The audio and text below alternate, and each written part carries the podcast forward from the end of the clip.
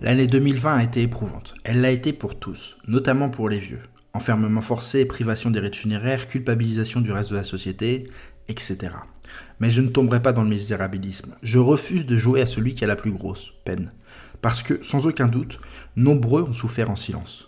Ils sont restés muets car face à la gravité de la situation, leur peine leur paraissait bien négligeable au regard de ceux que le virus aura atteint. Et pourtant, avoir le sentiment de prendre 10 ans en une année, ça fait mal. Je m'appelle Antoine Gérard, vous écoutez Sociogérontologie, le podcast pour comprendre les vieux.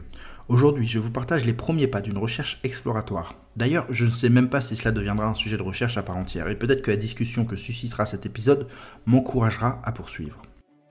Enfin bref, je vous partage une découverte récente sur laquelle je n'ai pas encore pris le recul habituel. Pourquoi je fais ça? Parce que mon analyse s'affine avec la confrontation avec d'autres analyses que j'espère obtenir de votre part aujourd'hui. Et puis ensuite parce que vous êtes nombreux à me demander comment je travaille, quel est le quotidien d'un sociogérontologue. Et d'ailleurs, je le répète, la sociogérontologie n'est pas une discipline ni un champ de recherche. C'est juste un nom que j'ai donné au podcast car il me semblait le plus à même de caractériser mon travail.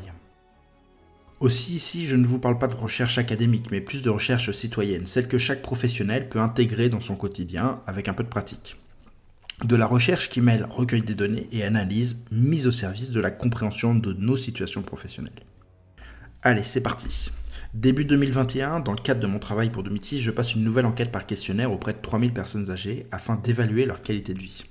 Avec l'année 2020 qu'on a connue, je m'attendais à ce que la qualité de vie de ces personnes soit relativement dégradée. Et en effet, j'ai eu ce genre de résultat. Mais j'ai également remarqué autre chose, que les catégories qui d'ordinaire ont une qualité de vie supérieure ou plus robuste, c'est-à-dire moins susceptibles d'une forte dégradation quand l'environnement évolue, ont pour certaines quand même été particulièrement impactées psychologiquement par la situation. Vous allez me dire c'est normal, on a tous été impactés. Eh bien, d'une, ce n'est pas si vrai. Tous touchés, oui, mais pas tous impactés. Et de deux, des personnes qui semblaient avoir des ressources pour faire face à ce genre d'événement ont été plus touchées que ce à quoi on aurait pu s'attendre. Et ça, ce résultat contrariant, est très intéressant. Alors oui, je sais, on vous a dit que la crise sanitaire était d'autant plus impactante pour ceux qui avaient peu de ressources, qu'elles soient financières, physiques, morales, spirituelles ou relationnelles. Et sans aucun doute, c'est vrai. Et d'après cette logique, les vieux les plus jeunes, les plus en forme, les mieux intégrés socialement, les plus aisés, auraient dû être moins atteints. Et dans l'ensemble, c'est vrai aussi. Mais dans l'ensemble seulement. Parce que là, nous avons une parfaite illustration d'un dicton assez important, ce qui est généralement vrai peut être spécifiquement faux. On a là à la fois la limite de l'approche quantitative et sa force. Sa limite, c'est quand on se contente de faire des moyennes qui écrasent les cas particuliers. La force du quantitatif, quand vous avez plusieurs centaines d'individus interrogés, c'est de faire de ces cas particuliers un phénomène de groupe. Un groupe avec des caractéristiques communes. Le tout permettant d'identifier ces personnes pour essayer de les rencontrer et de mieux les comprendre. Et on en arrive à la deuxième étape, où nous passons d'une approche dite quantitative, c'est-à-dire une enquête par questionnaire analysée de manière statistique, à une approche qualitative. Et ici en l'occurrence, des entretiens téléphoniques. Une dizaine d'entretiens téléphoniques. Pourquoi une dizaine? Parce que si votre sujet est suffisamment précis et votre groupe d'individus suffisamment restreint, c'est ce que vous avez besoin pour faire le tour des raisons et mécanismes que vous cherchez à identifier. Alors bien sûr, vous aurez toujours Jean-Michel Socio qui dans son master a fait 50 entretiens et qui vous dira que 10 ce n'est pas suffisant. Si après 10 entretiens vous découvrez encore de nouvelles logiques expliquant votre phénomène, alors oui, vous devez poursuivre le travail d'enquête. Mais le problème ne vient pas du nombre d'entretiens, mais de la définition de votre phénomène du groupe que vous étudiez. Et non, les personnes de plus de 60 ans ne sont pas un groupe d'études pertinent pour une analyse qualitative. Faire des dizaines et des dizaines d'entretiens sans définir précisément le phénomène ou le groupe étudié, c'est comme essayer de remplir un seau percé.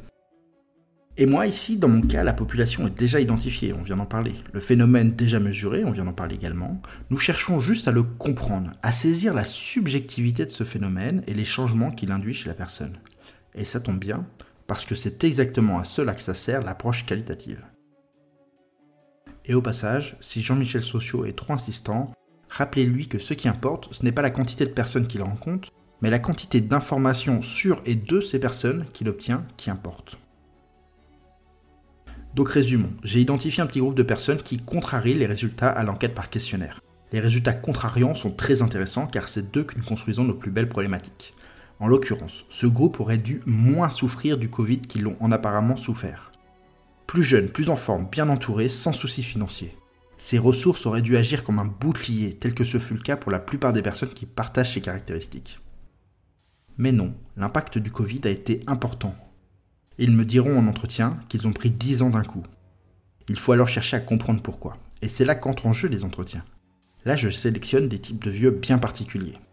Vivant en couple, propriétaire d'une maison, utilisateur d'Internet, autour de 75 ans, sans dépendance, mais particulièrement affecté psychologiquement par la situation sanitaire.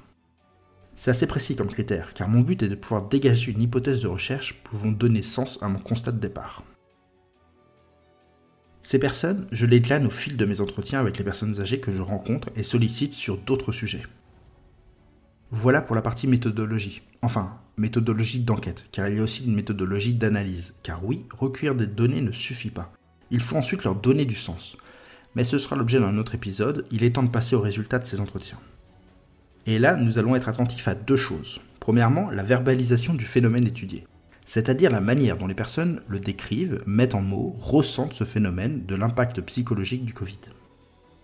Deuxième chose, les raisons qu'ils évoquent pour l'expliquer. Alors ici, petite précision. La mode des méthodes co-constructives, collaboratives et autres design thinking ont tendance à prendre au pied de la lettre les raisons évoquées par les personnes. Moi non. En fait, je vais bien sûr être attentif aux raisons évoquées, mais je vais les questionner. Ils deviendront des hypothèses. Peut-être que la personne est très consciente d'elle-même et très lucide sur la situation et la raison évoquée, mais peut-être pas. Le problème, c'est que moi, je ne peux pas savoir d'avance qui, du premier type ou du second, dit vrai ou pas. Et se fier à la clarté du discours ou l'éloquence de la personne est clairement un faux indice. Et donc, face à cette incertitude, je vais questionner toutes ces raisons. Je ne prends jamais pour argent comptant une raison, qui est d'ailleurs le plus souvent une justification a posteriori. Autre point important, le meilleur moyen de comprendre les raisons, c'est d'étudier les processus et mécanismes qui ont mené au phénomène. Et donc ce sont ces éléments que vous devez chercher dans l'entretien. Allez, le temps presse, il faut que j'accélère. Donc sans plus attendre, passons aux données recueillies lors des entretiens. Le phénomène observé s'exprime chez les personnes comme le sentiment d'avoir pris 10 ans en une année. Je retiens cette formulation car elle est significative, elle parle d'elle-même. Toutes les personnes ne l'utilisent pas. Mais tout exprime ce que moi j'ai mesuré comme une dégradation du bien-être psychologique, comme un coup de vieux. Certaines, car oui, je n'ai trouvé que des femmes à mettre dans mon échantillon, disent que pour la première fois, elles se sont senties vieilles. D'autres qu'elles ont vieilli énormément d'un seul coup. Pourquoi? Pourquoi ce vieillissement soudain? Et pourquoi est-ce qu'il se traduit par une dégradation de morale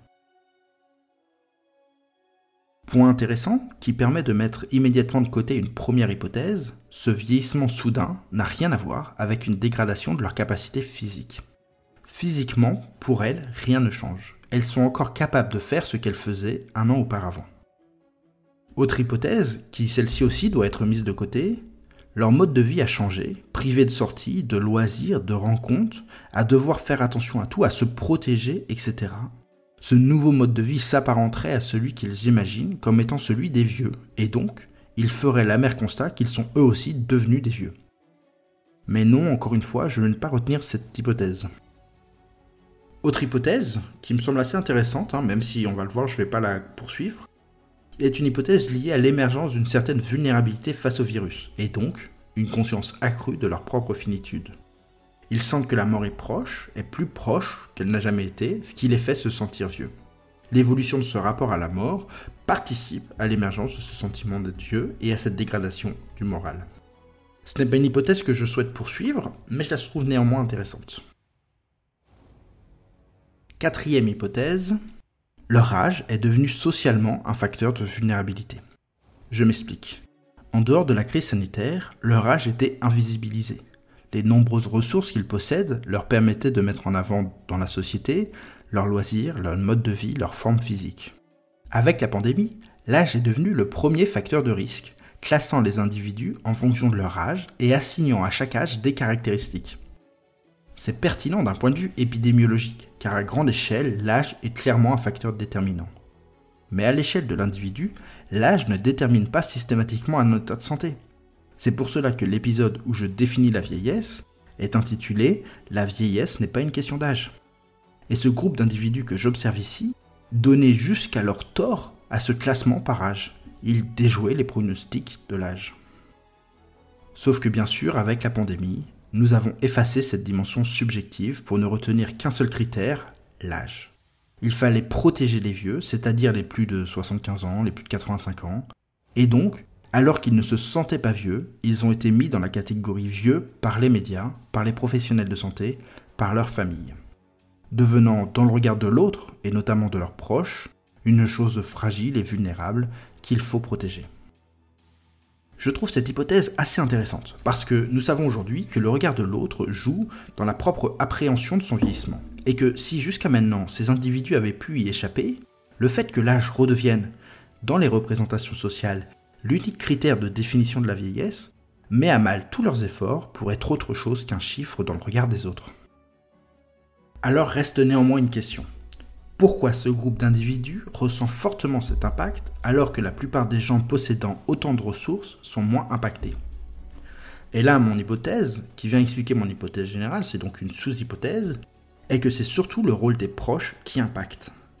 Les femmes interrogées ont été privées du rôle de mère et de grand-mère qu'elles jouent habituellement. Alors qu'elles sont les protectrices, aujourd'hui et pour la première fois de leur vie, ces femmes ont été protégées.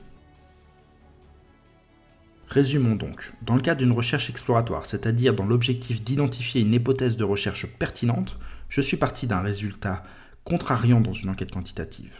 À partir de là, j'ai construit un petit groupe d'études très précis que j'ai pu interroger directement, faisant émerger plusieurs hypothèses. Une me paraît particulièrement intéressante, et si l'étude devait se poursuivre, c'est celle-ci que je choisirais. Il s'agirait alors de prouver l'impact de la catégorie vieux construite socialement pendant la crise sur le fait que les personnes âgées se considèrent comme étant des vieux et les conséquences qui y sont liées. Maintenant, deux choses. Avez-vous d'autres hypothèses que les quatre proposées ici? Et où opteriez-vous pour une autre hypothèse que celle que j'ai retenue? Deuxième chose, quel protocole de recherche vous permettrait de valider l'hypothèse issue de l'enquête exploratoire? Ce genre de réflexion est toujours un bon exercice pour développer vos capacités analytiques. Aussi, n'hésitez pas à m'envoyer vos réponses à l'adresse mail en description, et peut-être ferai-je un épisode bonus dédié à ces questions.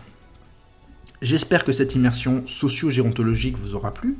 Bien sûr, il reste plein de choses à voir méthodologiquement, tant du côté de la construction du guide d'entretien que des astuces de sociologue, ou encore du côté de l'analyse et de la manière dont on va donner sens aux données. Autant de sujets qui en apparence dépassent le cadre du podcast et de vos pratiques professionnelles, mais en réalité sont de précieux atouts pour comprendre les personnes auprès desquelles nous travaillons. En tout cas, pensez à partager cet épisode, à vous abonner au podcast et à lui mettre une note de 5 étoiles pour aider à son référencement. Moi je vous dis à mardi prochain.